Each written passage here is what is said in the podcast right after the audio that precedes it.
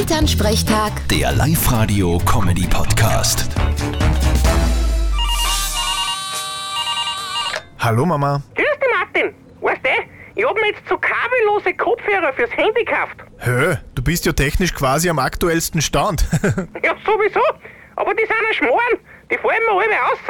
das ist blöd.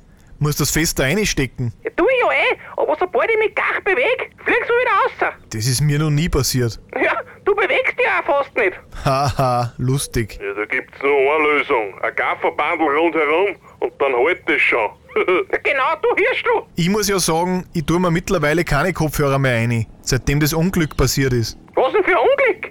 Eine Frau hat mich gefragt, ob ich mit ihr heimgehen will. Und ich hab's nicht gehört. Vierte Mama. Ja, das ist ein Unglück. Vierte Martin. Elternsprechtag. Der Live-Radio-Comedy-Podcast.